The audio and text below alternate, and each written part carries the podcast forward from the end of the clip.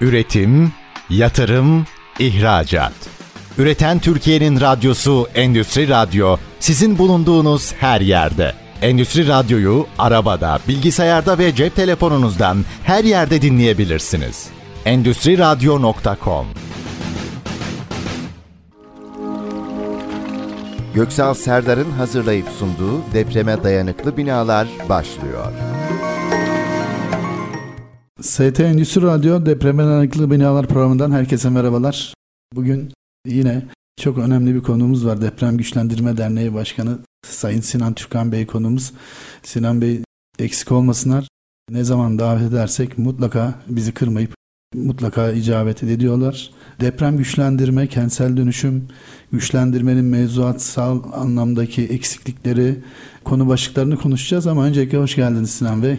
Hoş bulduk, iyi yayınlar diliyorum. Çok teşekkür ederiz Sinan Bey. Sizin de özellikle 6 Şubat sonrası çok yoğun bir koşuşturmacanız var. Deprem Güçlendirme Derneği olarak birçok etkinliğe katılıyorsunuz. Konuşmacı olarak sunumlar yapıyorsunuz ve yoğun bir koşuşturmacanız var. Ayağınızın tozuyla da aslında Hatay'dan geldiniz. Sohbet kısmında bahsetmiştiniz. Önceki Hatay'daki gözlemlerinizi bizimle paylaşmanızı rica edeceğim Sinan Bey. Tabii ki yani ülkemiz çok önemli bir deprem felaketi yaşadı ve 11 ili etkileyen de çok ciddi kayıplarımız oldu. Hem insan kaybımız hem de maddi kayıplarımız oldu. Tabii şu anda bu yaraları sarmak üzere çalışmalar yapılıyor. Biz de buna katkı vermek üzere bölgeye sık sık gidiyoruz. Tabii bu bölgede karşılaştığımız en önemli problem bilgi kirliliğinin olması. Çok fazla bilgi kirliliği var. Vatandaş ne yapacağını net olarak bilemiyor.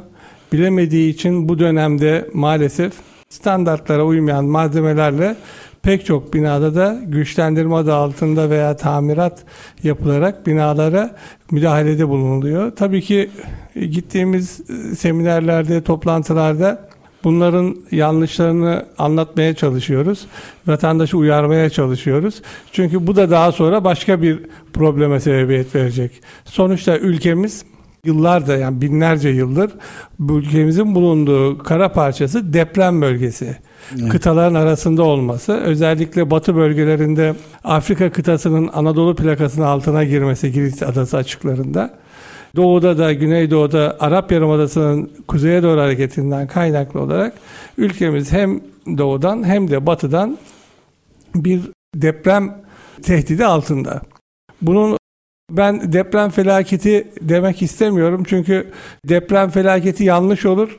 Bu bölgenin vermiş olduğu avantajlar kadar bu bölgedeki deprem haritalarına baktığımız zaman da ülkemizde yüzyıllar boyunca deprem olmuş ve olmaya da devam edecek.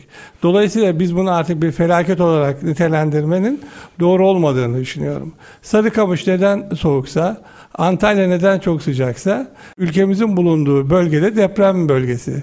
Dolayısıyla bizim artık burada yapmamız gereken deprem neden oluyor veya deprem e, oldu mu veya olacak mı ne zaman olacak bunlara kafa yormak yerine bizim yapmış olduğumuz yani insanoğlunun yapmış olduğu yapılar içinde yaşanacak veya çalışılacak olan binaları bu mevcut duruma göre yani deprem riskine göre projelendirip uygulamamız lazım. Bizim mutlak surette bunun yolunu araştırmamız gerekiyor, bulmamız gerekiyor ki bu artık dünyada bilinen bulunan hani yeni bir şey keşfetmeye gerek yok.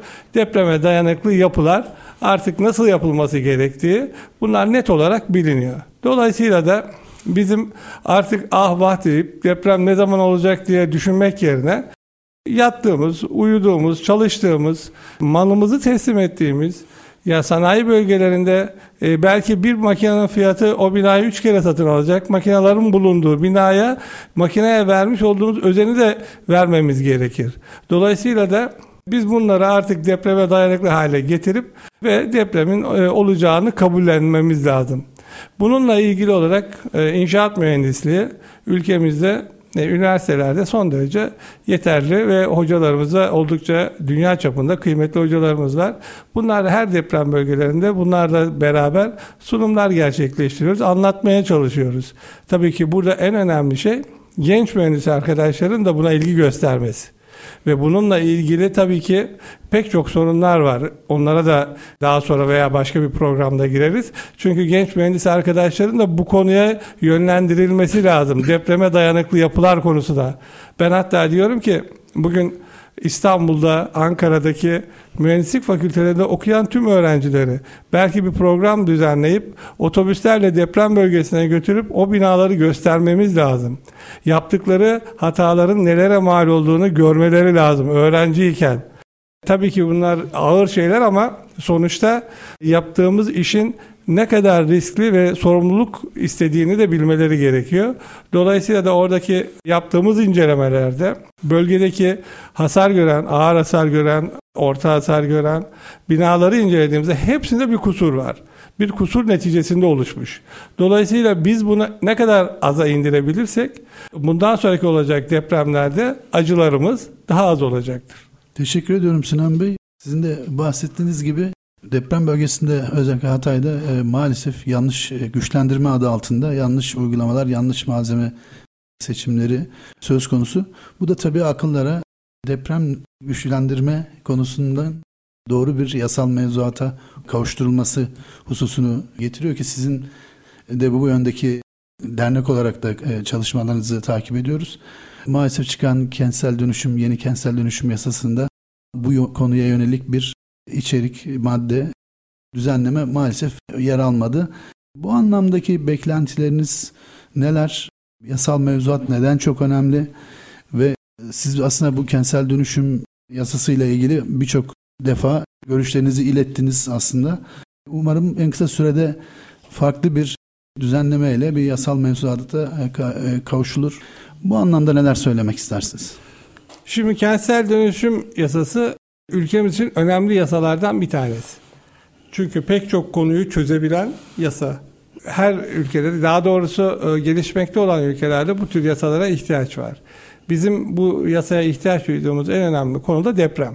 Yani binalarımızın geneline baktığımızda işte 31 milyon binamız, 6 milyon iş yerinin olduğu bakanlığın resmi anla açıklaması bu şekilde bir yerde. Bunun da %70'i %80'i risk taşıyorsa eğer bu önemli. Devletimizin de bunun farkında olması çok önemli ve bununla ilgili bir yasa çıktı. Bunu kolaylaştırıcı yasalar. Tabii bu depreme dayanıksız yapılardan kurtulmanın iki tane yolu var. Bir tanesi yıkıp yaparsınız ya da güçlendirirsiniz.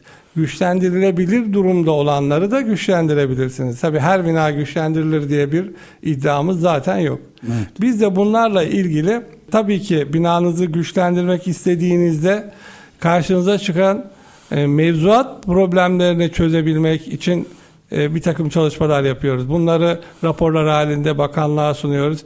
Hatta biliyorsunuz Ağustos ayında bir Eylül ayının başındaydı zannedersem bir şura düzenlendi. Evet. Çok önemliydi. Önemli hocaların bulunduğu, önemli STK'ların bulunduğu bir komisyon toplandı. Biz de o komisyona katıldık ve orada güçlendirmenin önündeki engelleri, mevzuat açısından engelleri anlattık. Rapor olarak da sunduk.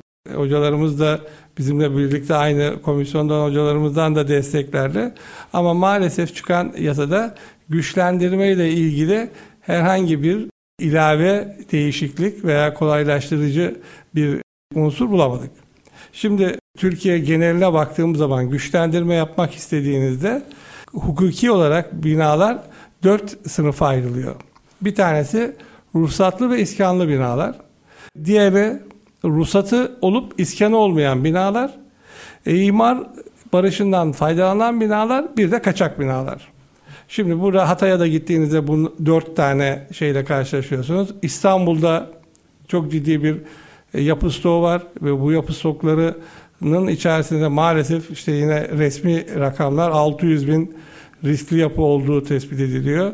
E bunların hepsini yıkıp yapmak mümkün olmadığına göre biz bu e, saymış olduğum dört tane hukuki e, durumu çözecek önlemleri de yanına koymamız gerekiyor. Yani her binayı yıkıp yapmak da çok mümkün değil. Yapılan hesaplar var. Sunumlarda görüyoruz 400 milyar dolarlık bir bütçeye ihtiyaç var bu binaların ülke genelinde yıkılıp yeniden yapılması için. E bunu da yapmak çok mümkün olmadığına göre o zaman bizim güçlendirme alternatifini de hayatımıza sokmamız lazım. Sokmak için de bu yasal mevzuatlarda karşımıza çıkan engelleri de ortadan kaldıran çalışmaları yapmamız lazım. Ortadan kaldıran veya hafifleten çünkü şöyle bir şey de var. Özellikle İstanbul'da bakarsak eğer bir deprem bekleniyor. Artık bütün hocaların hemfikir olduğu bir durum. E zaten biraz önce de söyledik. Yani bunu e, beklemek veya beklememek çok önemli değil. Zaten olacak. Dolayısıyla elimizde 2 milyon bir konu stoğu olduğu söyleniyor. Böyle bir durumda 600 bin riskli bina varsa deprem de gelmiş kapıya dayanmışsa belki 3 yılda olur, 5 yılda olur, belki 50 yılda olur. Yani keşke geç olsa, ne kadar geç olsa o kadar iyidir. Ama biz bir an önce bu 600 bin binadan kurtulmanın formülünü bulmak için kafa yormamız gerekirken biz sadece yıkıp yapmaya odaklanırsak eğer biz maalesef gene yarı yolda kalırız. Dolayısıyla da biz ısrarla yani biz güçlendirmeyi tek başına çözüm olarak zaten sunmuyoruz yıkıp yapılması gereken arsa değeri yüksek olan bölgelerde özellikle yıkıp yapmak, orada ilave bir kat ilavesi almak veya bir metrekare ortaya çıkartırsanız müteahhiti de kat malikini de kurtarıyor. Ama böyle olmayan pek çok bölgemiz var. İmarı değişmiş bölgelerimiz var. Bunlarla ilgili çözüm binanın güçlendirilmesi. Güçlendirme ile ilgili de pek çok yöntem var. Yani binanın içine girmeden yapılan güçlendirme bina eğer imkan veriyorsa bunları yapmak mümkün. Binada karbon fiber teknolojisi kullanılarak bir takım gelişmeler yapılıyor, güçlendirmeler yapılıyor. Dolayısıyla da bizim mutlaka güçlendirme alternatifini daha ciddi olarak düşünmemiz ve hayatımıza sokmamız gerekiyor. Biz de bununla ilgili gereken bilgileri, raporları düzenli olarak bakanlığa veya ilgili kurumlara gönderiyoruz. Ama maalesef çıkan yasada kentsel dönüşümün revizyonu yasasında aslında kentsel dönüşümle ilgili bir takım kararlar var, önemli kararlar var ama güçlendirme konusunda hiç değinilmemiş. Dolayısıyla vatandaş burada zorda kalıyor. Zaten bütçe olarak çok sınırlı bütçelerde hareket ediliyor. E, yıkıp yapma imkanı da yoksa şu anda yıkmaya dönük olarak doğru olarak da söylüyorum bunu. Hızlandırıcı bir takım tedbirler alındı. %51 ile bina e, karar verme sürecini kısalttılar. Bunlar güzel şeyler çünkü buralarda çok takılıyorduk. Ama yıkıp yapmak için evet ama güçlendirme yapmak istiyorum dediği zaman yine bürokrasi problemleriyle boğuşmak zorunda kalacağız. Teşekkür ediyorum Sinan Bey. Sizin de ifade ettiğiniz gibi maalesef güçlendirmenin mevzuatsal açıdan altyapısını oluşturma anlamında umarım en kısa sürede bu alana özel bir yasa düzenlemesi çıkar. Bu tabii önemli bir bu e, eksiklik. Bir taraftan da maalesef özellikle depremler sonrası bizim e, her dönem yaşadığımız tırnak içinde fırsatçılar işi e, ehli olup olmayan birçok yanlış uygulamalar da görüyoruz. De gider olarak özellikle bizim endüstri radyo dinleyicilerimize güçlendirme yaptırmak durumunda olan dinleyicilerimize nasıl bir mesaj vermek istersiniz? Hangi bilinçle hareket etmeliler? Güçlendirme konusunda doğru firmayla e, doğru çözümlere ulaşabilmeleri noktasında. Şimdi birincisi güçlendirme konusu öncelikle doğru projeyle başlıyor ve binanın doğru incelenmesiyle başlıyor. Maalesef bu dönemde özellikle derneğimize müracaat eden almış olduğu raporu gönderen pek çok vatandaşımıza çok şaşırdığımız raporlar geliyor. Yetersiz, inceleme yetersiz, hesaplamalar yetersiz ve bunlar bazıları sağlam raporu vermiş, bazıları riskli raporu vermiş ama maalesef bunlar belli bir bakanlık daha doğrusu e, yönetmeliğimiz bunları e, detaylı olarak vermiş. Bir bina nasıl incelenir, performans analizi nasıl yapılır çok net anlatmış. Bunları e, yapmadan binadaki performans analizini yapmak mümkün değil. Dolayısıyla da gelen raporlara bakıyorsunuz bu standartların hiçbirine uyulmadan pek çok rapor düzenlenmiş. Dolayısıyla da mutlaka vatandaş buna da bir para veriyor çünkü bu bedava yapılmıyor. Burada bu konuda daha önce çalışmış firmaları tercih edebilirler. Derneğimizden yardım isteyebilirler. İnşaat Mühendisleri Odası'nın bununla ilgili bir eğitim alan firmaları yayınladığı bir şey var. Bakanlığın var. Buralardan destek alıp mutlaka geçmiş döneminde bu tür çalışmalar yapmış firmaları tercih etmeleri gerekir. İkincisi ise uygulama tabii ki. Burada doğru proje yapılması çok önemli. Ama doğru uygulama yapılması da çok önemli.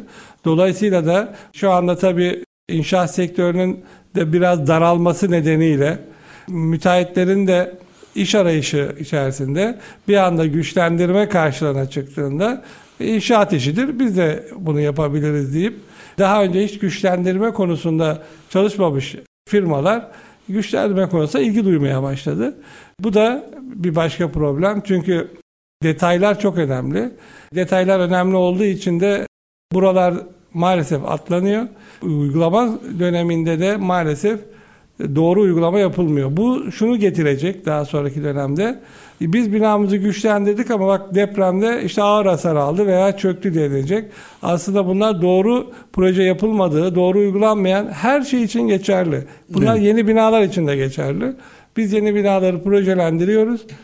Doğru büroda son derece uluslararası programlarla binayı projelendiriyorsunuz ama bunu sahaya gönderdiğinizde sonunda birisi gelip o demiri bağlıyor. Bütün mesele orada problem kaynaklanıyor. Çok teşekkür ediyorum Sinan Bey. ST Endüstri Radyo Depreme Dayanıklı Binalar programında Deprem Güçlendirme Derneği DEGÜDER Başkanı Sayın Sinan Türkan Bey konumuz. Özellikle güçlendirme konusunu konuşuyoruz. Şimdi kısa bir reklam arası vereceğiz. İkinci bölümde tekrar e, sohbetimize kaldığımız yerden devam edeceğiz. Üretim, yatırım, ihracat.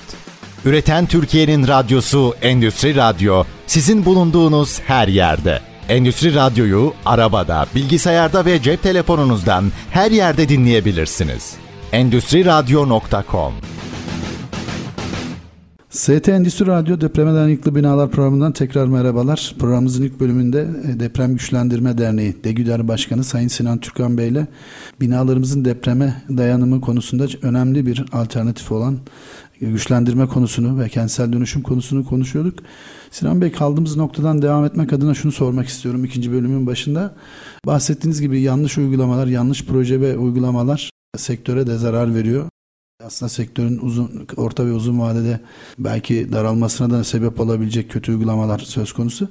Bu anlamda biz ST Endüstri Medya Grubu olarak biliyorsunuz 20-23 Aralık tarihlerinde 2023 tarihlerinde İstanbul Fuar Merkezi'nde bir depreme dayanıklı binalar zirvesi ve sergisi düzenliyoruz ki eksik olmayın degüder olarak siz de bizi başından itibaren desteklediniz. Burada işin doğrusunu ve doğru çözümleri ortaya koymak ve ortak bir sinerji yaratmak. Bu konuyu gündemde tutmayı hedefliyoruz aslında grup olarak. Bu zirveyle ilgili sizin düşüncelerinizi merak ediyorum ki Degüder'in bu alandaki katkılarını gerçekten çok çok önemsiyoruz. Başından beri dediğim gibi bize destek oldunuz ve biz de bu konuyu her yıl bu zirve vesilesiyle gündemde tutmaya çalışıyoruz. Bu noktadaki mesajınızı da sizden rica edebilir miyiz Sinan Bey? Şimdi özellikle depremden sonraki dönemde yani depremi bir milat olarak kabul edersek depremden sonraki dönemde bu tür faaliyetlerin çok önemli olduğuna inanıyoruz. Çünkü şöyle bir durum söz konusu. İyi proje, iyi uygulama ve iyi malzeme. Bu üçü bir araya gelmeden biraz önce programın başında söylediğimiz depreme dayanıklı yapıları elde etmenin veya öyle yapılar yapmanın çok mümkün olmadığını hep birlikte gördük. Ağır faturalar ödeyerek gördük. Dolayısıyla ben bu tür e, çalışmaları özellikle bu tür fuar faaliyetlerinin önemli olduğuna inanıyorum ve bu konudaki bileşenleri bir araya getirip paket halinde buna ihtiyaç olan kişilere, firmalara sunmasının çok önemli olduğunu düşünüyorum. O yüzden de biz hem destek verdik hem de biz kendimize fuara katılıyoruz. Yani burada önemli olan depreme dayanıklı yapılar zirvesinde bunu planlayan, programlayan proje büroları, mühendislik büroları, bununla ilgili uygulama yapan firmalar, müteahhitlik firmaları, uygulama firmaları ve bunlara malzeme satan, doğru malzemeyi satan, istediğimiz kalitede malzemeyi satan firmalar. Dolayısıyla bunların bir araya geldiği ve hocaların bu konuda tecrübe sahibi olan STK'ların burada depreme dayanıklı yapılar hakkında konuşmalar yapması, düşüncelerini açıklaması çok değerli. Umarım iste düşündüğünüz ilgiyi, düşündüğümüz ilgiyi görür. Çünkü deprem bitmeyecek, devam edecek. Dolayısıyla da bu problem ortadan kalkmış değil. Bu fuarlarla, zirvelerle, şuralarla bilinç arttırılır ve vatandaşımızı artık böyle büyük acılar yaşamadan atlatacağı depreme hazır hale getiririz. Teşekkürler Sinan Bey. Bu arada ben şunu da Degüler'in başkanı olarak şunun e, konudaki görüşünüzü de merak ediyorum. Bahsetmiştiniz aslında özellikle bu deprem e, dayanıklı bina tasarımı, e, güçlendirme ve bu alandaki malzeme üretimi noktasında teknoloji anlamında bu alanda zannediyorum en gelişmiş olan ülke Japonya'ya kıyasla ne durumda acaba? Yani nasıl bir yol almamız gerekiyor? Türkiye ile Japonya ikisi de deprem ülkesi. Depremlerin çok sık yaşandığı ülkelerden iki tanesi. Ben 2002 yılında Japonya'da bunlar nasıl yapıyor bu işleri diye gidip inceleme fırsatı bulmuştum. Orada bir firmanın davetlisi olarak kalıp oradaki depreme dayanıklı yapıların inceleme şansına erişmiştim. E, burada en önemli konu birincisi e, yapı yapmanın ciddiyetini algılamış durumdalar. Ve etik değerlere önem verdiklerini görüyorsunuz. Yani bu orada kontrol sistemi bizdeki gibi sert de değil. Ama insanlar orada bina yaparsa depremde ne olacağını biliyor ve gözünde canlandırıyor. Yani bizde şu, şu var. Şimdi deprem oldu, binalar yıkıldı. Devlet refleksi olarak hemen müteahhitlerle o binayı yapan işte şantiye şefleri veya işte mühendislik bürolarını e, hemen tutuklandı, içeri alındı. E, bu, buraya gelene kadar başka şeyler yok mu? Yani fay üzerinde binayı yaptıran mühendis mi? Arsa sahibi o binayı da aldığında fayın üzerinde olduğunu bilmiyor muydu? Bunlar Türkiye'de 1940'lardan beri bilinen, hatta 30'lardan beri bilinen fay hatları var. Dolayısıyla şimdi burada bir planlama yapılmış, konut alanı ilan edilmiş, o konutlar yapılmış. Bakın ben size daha ilginç bir şey söyleyeyim. Biz e, yaklaşık 25-30 senedir bina inceleme işleri yapıyoruz. Binaları inceliyoruz. Muhtelif dönemlere ait yani e, neredeyse 1930'lardan 40'lardan beri e, ayakta duran binalarda incelemeler yapıyoruz. Ve Türkiye 1930'da ilk deprem yönetmeliğini yayınlamış. Ve her 10 yılda bir yenilemiş. 1974 deprem yönetmeliği en çok uygulanan, çok uzun süre kalmış. Ve 98 yılında bir başka boyut, bilgisayarın da gelmesiyle beraber e, başka bir e, yönetmelik hazırlanmış. 98'de 74'ten 98'e kadar yapılan binaların tamamı 74 yönetmeliğine uygun olarak yapıldığını düşünüyoruz. 98'den sonra 2007 ve 2018 olarak da güncellenen yönetmeliklerimiz var.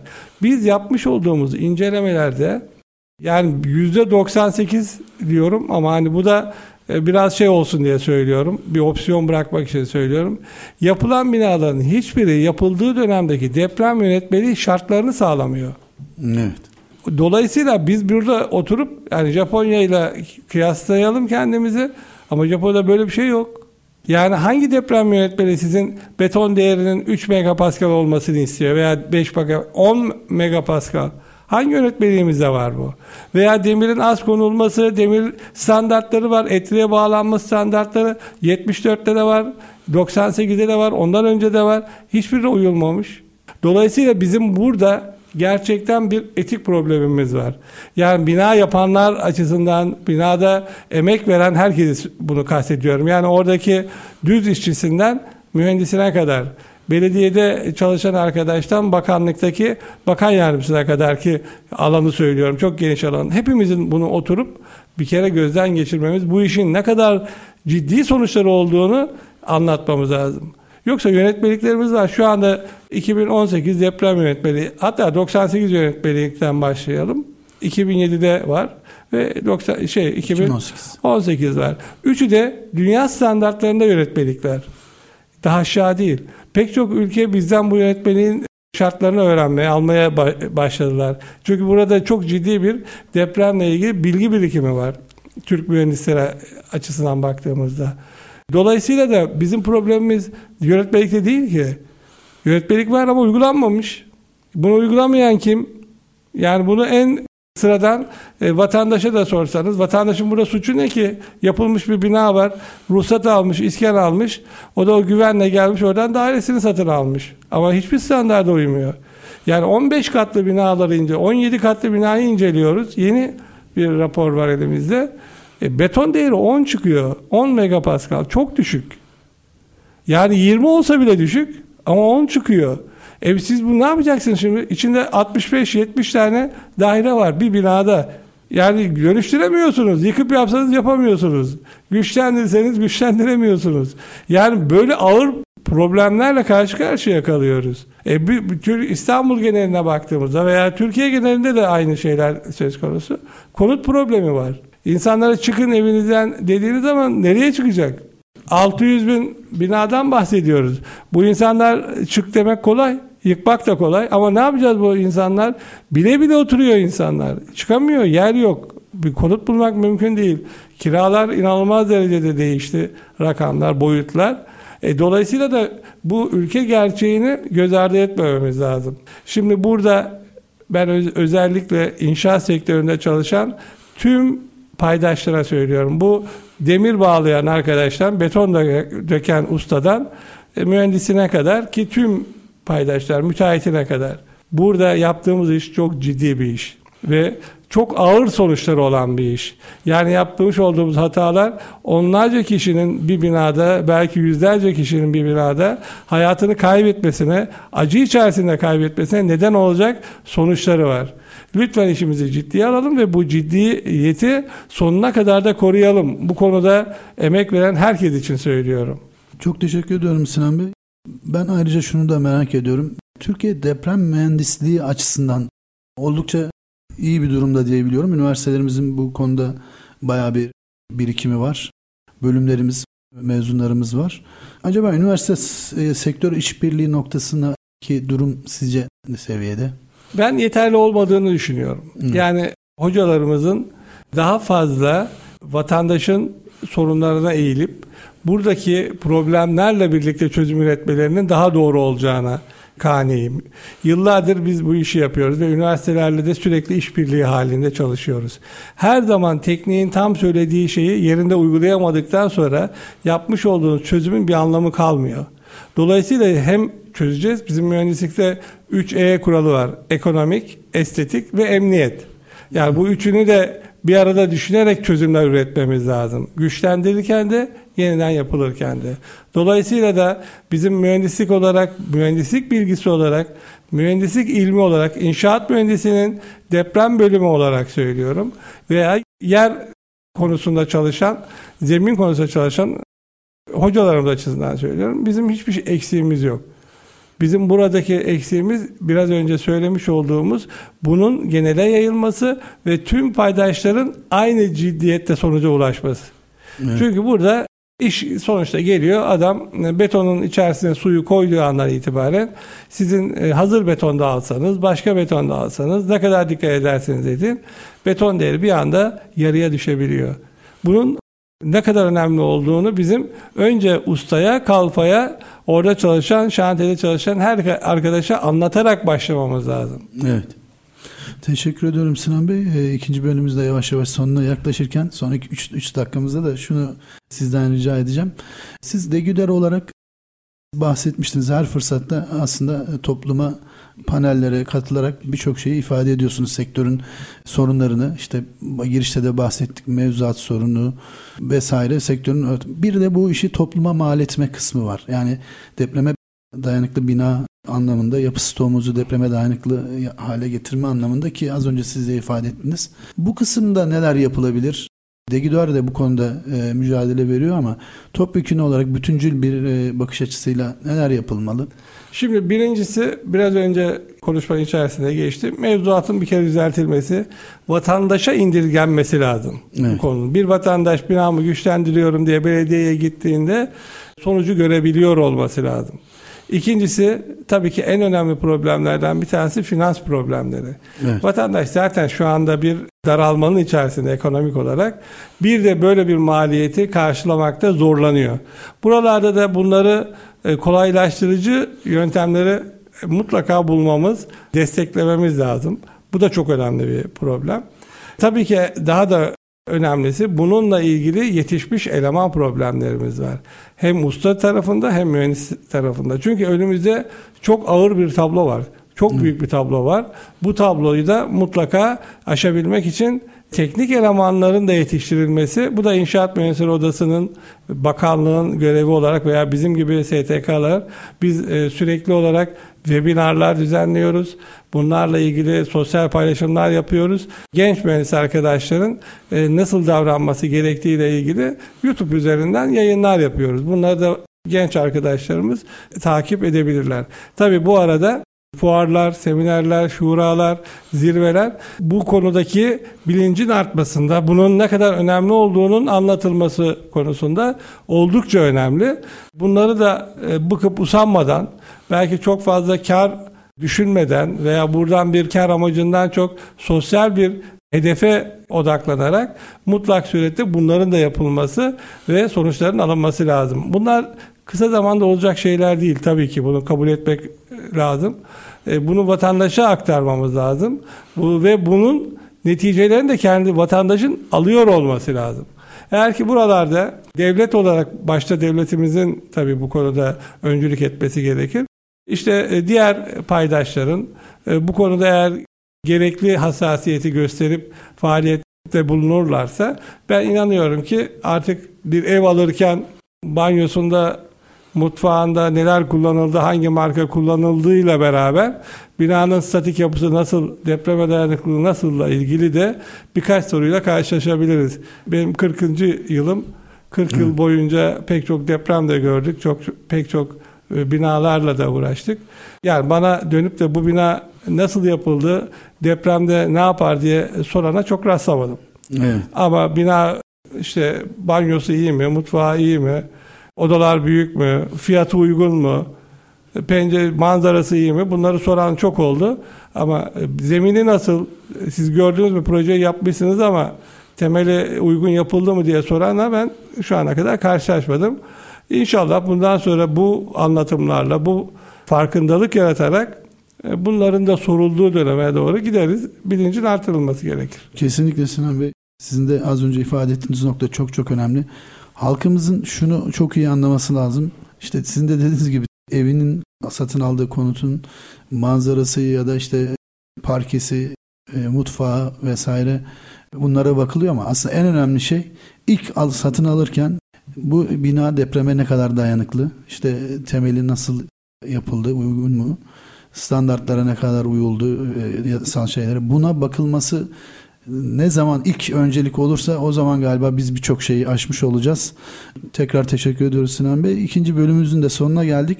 Son bölümümüzde işin sanayi yapılı, endüstriyel yapıların depreme dayanımı konusunu konuşacağız. Şimdi kısa bir reklam arası verelim.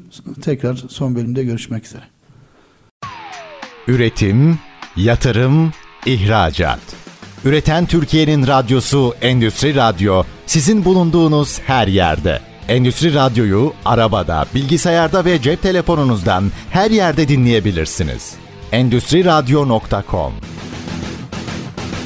ST Endüstri Radyo Depreme Dayanıklı Binalar programından tekrar merhabalar. Programımızın birinci ve ikinci bölümünde Deprem Güçlendirme Derneği DEGÜDER'in başkanı Sayın Sinan Türkkan Bey ile deprem güçlendirme konusunu konuşuyorduk. Çok önemli noktalara temas ediyordu Sinan Bey.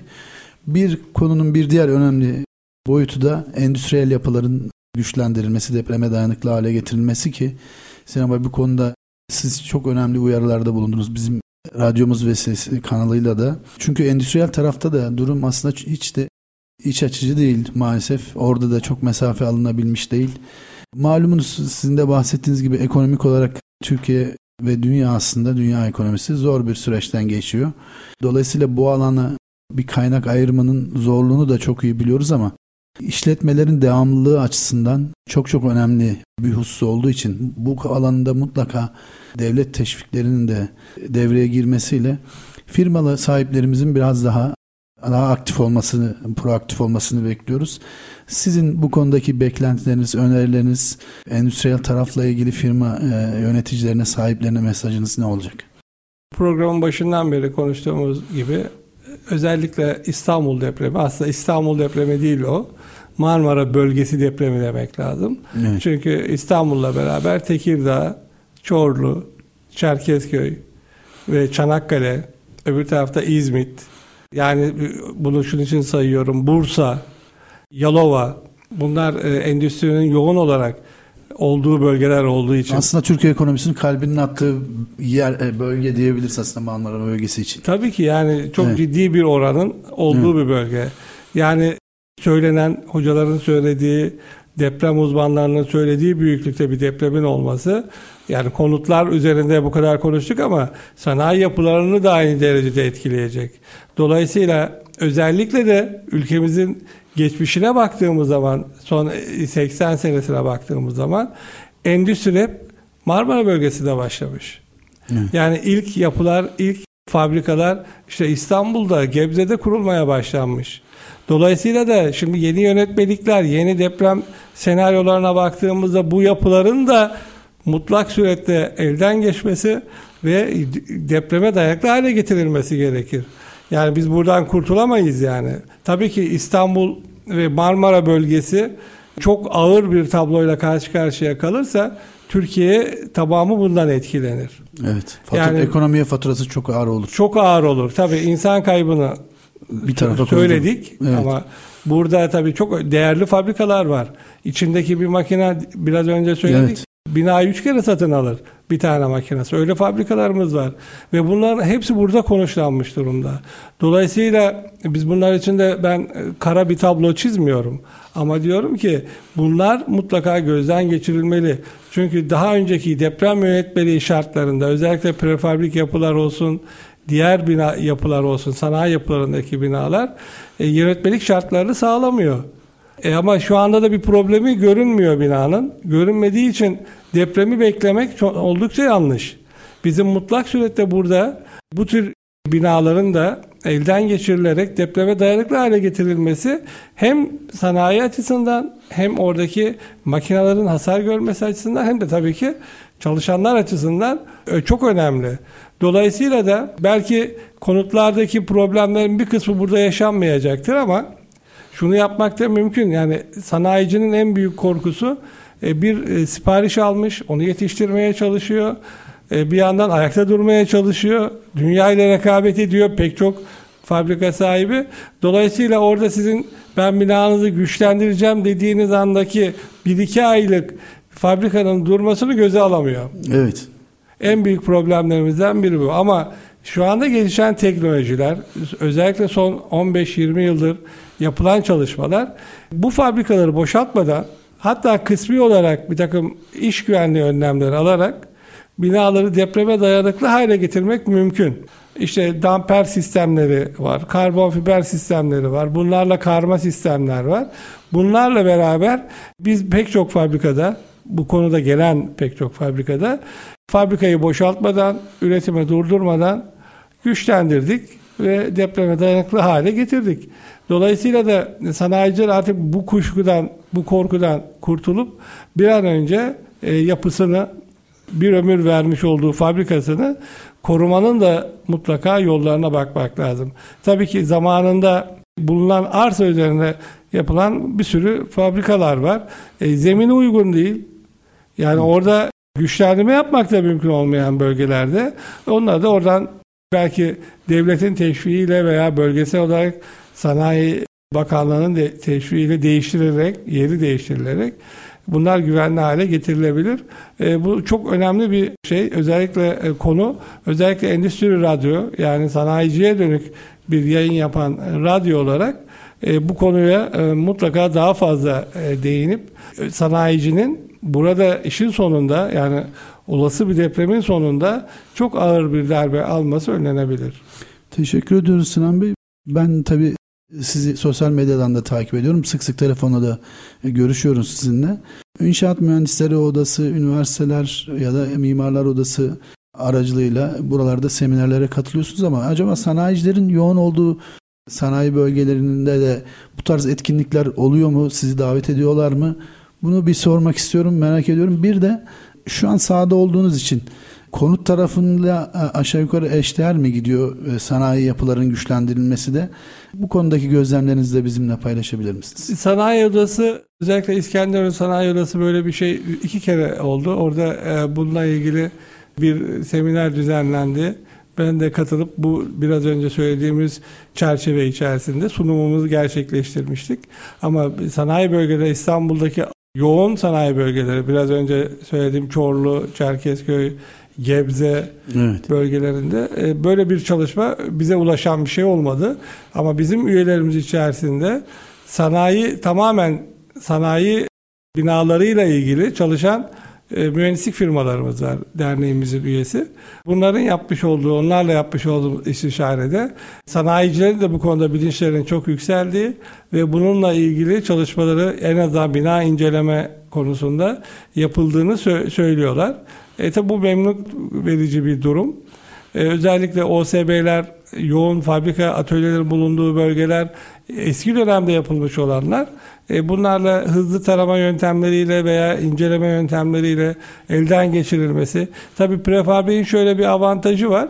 Prefabrik yapılar özellikle e, betonları fabrika ortamında yapıldığı için beton değerleri oldukça iyi çıkıyor. Evet. Ama sistemsel hatalar söz konusu depreme karşı bir takım bağlantı noktalarında problemler çıkıyor. Bunlar da biraz önce söylediğim gibi işi durdurmadan, boşaltmadan güçlendirme yapmak ve depreme dayanıklı hale getirmek oldukça kolay ve mümkün. Teşekkür ederim Sinan Bey. Bu arada İskenderun Sanayi Odası'nda yaptığınız, gerçekleştirdiğiniz sunumda bahsettiniz aslında ilk merak ettikleri şey üretime ara vermeden nasıl güçlendirme yapmak mümkün mü diye. Bunun dışında size ağırlıklı olarak sanayicilerin yönelttiği sorular ya merak ettikleri hususlar var mıydı efendim? Neler aktarabilirsiniz bize? Şimdi sanayici en çok üretimin durup durmayacağını merak ediyor. Evet. İkincisi tabii ki yapmış olduğu bu fabrikanın, altında yaşadığı fabrikanın sonuçta depremden sonra çalışıp çalışmayacağı çok önemli. Evet. Belki buralarda güçlendirme yaparken önem kat sayısını biraz daha arttırarak bunların ayakta kalması sağlanabilir. Çünkü çok stratejik ürünlerin orada çıktığı, deprem sonrası ihtiyacımız olan pek çok ürünün depolandığı evet. binalar söz konusu. Dolayısıyla burada bunları sonra yapabiliriz. Burada insan çalışmıyor ama depo olarak kullanıyoruz. Bunlar doğru şeyler değil. Mutlak surette e tabii de maliyet en evet, çok sorulan evet, soru ama konusu. biraz önce de söylediğim gibi sanayi yapılarında maliyet inanılmaz derecede birinci sırada olan bir şey değil. Evet. Çünkü orası bir e, ticarethane, çalışan bir e, yer. Oranın bir ay durması, üç ay veya altı ay deprem sonrası çalışmaması zaten bu maliyetler onların yanında solda sıfır kalır. Çok gereksiz bir büyüklük olur. Ama bunların mutlaka gözden geçmesi lazım. Bizim şu ana kadar pek çok önemli sanayi firmaları yani holdingler, sanayi holdingleri bu konuda bütün fabrikalarını, bütün e, iş yerlerini inceletip raporluyorlar. Şu evet. anda böyle bir çalışma var. Evet. Umarız sizin e, İskenderun ticaret odasıyla yaptığınız benzeri İstanbul'da da yaygınlaşır. Özellikle İstanbul'da sanayinin yoğun olduğu bölgelerde belki sanayi odalarıyla vesaire bu bu tarz ortaklaşa etkinlikler yapılabilir ve çok faydalı olur diye düşünüyorum. Son 3-4 dakikaya giderken efendim şunu da merak ediyoruz. Açıkçası ben de merak ediyorum. Şimdi bir e, yapı var ve güçlendirilmesi gerekiyor. Burada birkaç sizin de bahsettiğiniz gibi enstrüman var. Bir tanesi sismik izolatör var. İşte enerji sönümleyiciler var. Damperler dediğimiz karbon elyaf farklı bir alternatif. Bunun gibi birkaç alternatiften söz edebiliyoruz. Bu alternatifleri hangisinin uygun olduğunu karar verirken Sinan Bey neler hangi kriterler önem öne çıkıyor? Şimdi konuşmamızın içinde geçti konusu. Evet. Öncelikle binanın doğru incelenmesi ve teşhisin doğru konulması çok önemli. Evet. Siz bunu koyduğunuz zaman binadaki zafiyetin ne olduğunu, yetersizliğin nereden kaynaklandığını, depremden sonraki veya deprem esnasındaki nereden hasar alacağını doğru tespit ederseniz Ondan sonraki çözüm yolları çok daha kolay. Ama burada eğer problem yaşarsanız sonuçta yapmış olduğunuz uygulamalar da maalesef doğru sonuçlar vermiyor. Hı. Şimdi biz binaları incelediğimizde karşılaştığımız sorunlar. Birincisi zemin problemleri. Yani yapı yapılaşmaya uygun olmayan bölgede yapılmışsa bir problem. Binada kullanılan betonun yetersizliği ama tek başına betonun yetersizliği binanın çürük olduğunu veya sağlam olduğunu göstermez. Bu da çünkü yanlış bir algıya e, sebebiyet veriyor. Kullanılan donatı miktarı yani demir miktarı doğru kullanılıp kullanılmadığı tabii ki uygulanıp uygulanmadığı ve daha zor olanı, en zor olanı sistemsel hataların olması. Evet. Zamanında tabii bunlar daha önceki dönemlerde binalar iki boyutlu olarak çözüm yapılıyordu. Dolayısıyla buraya binaya yapılan bir perde ilavesi, bir asansörün etrafına yapılan perde bazen iyi gibi görünse de burulmalara neden olacağı için karşımıza başka problemleri çıkartıyor. Veya parselinden dolayı üçgen şeklinde parsele yapılan binalar. Bunlar fabrika olabilir, konut da olabilir. Dolayısıyla sistem hatalarını gidermek faturayı yükseltiyor. Güçlendirme faturası yükseltiyor. Ama diğer çözümlerin hepsinin çözümü var. Hepsinin neden olduğu ve nasıl sonuçlanacağı konusunda bilgimiz var. Zemin eğer ki kötüyse onunla ilgili güçlendirme yöntemleri var. Temel güçlendirme yöntemlerimiz var. Ve binaya ilave edilecek veya yetersiz elemanların güçlendirilmesi konusunda çözümler sınırsız. Dolayısıyla bunların hepsini yapmak mümkün. Önemli olan birinci aşamadaki performans analizinde doğru arızayı bulup doğru teşhisi koymak. Sinan Bey sistem hatalarından e, kastımız zeminin uygun olmaması dediniz. E, başka sistem hataları nelerden söz edilebilir? Yani şöyle e, şunu söylemek istiyorum. Mesela kolonlar yukarı doğru çıkarken birbirine bağlanmamış olması. Evet. Son dönemde gördüğümüz işte kilitsiz döşemeler veya aspolen döşemelerin yarattığı problemler. Tabii ki binada daha önce biraz önce söylediğim üç boyutlu analizler yapılmadığı için binaya konulan gelişi güzel perdeler. Bunlar e, sistem hataları olarak veya kolon kiriş birleşim yerlerindeki problemler. Yani bunlarla düşündüğümüz anda bina deprem anında depremle birlikte bir de burulmaya yani dönmeye çalışıyor. Bu da Afyon bölgesinde çok söylenen bir şey bu. Bina dönmeye çalıştığı zaman deprem etkisini arttırıcı bir yön ortaya problem ortaya çıkıyor. Dolayısıyla çözüm de daha zor oluyor. O yüzden sistem hataları diğerlerine göre eleman bazındaki hataları o elemanı güçlendirerek demin söylediğim çelik, karbon, betonla güçlendirerek o elemandaki hasarı giderebilirsiniz. Ama sistem hatalarında mutlaka sisteme ilave etmeniz gerekeceği için faturayı büyütebilir. Çok teşekkür ediyoruz Sinan Bey. Yine çok keyifli bir sohbet oldu. İnanın e, vakit nasıl geçti fark edemedik bile. Ağzınıza, yüreğinize sağlık. Programımızın sonuna da geldik. Bir kez daha verdiğiniz bilgiler için bizi kırmayıp konuk olduğunuz için teşekkür ediyoruz. Haftaya farklı bir konu ve konukla tekrar karşınızda olacağız. Hoşçakalın.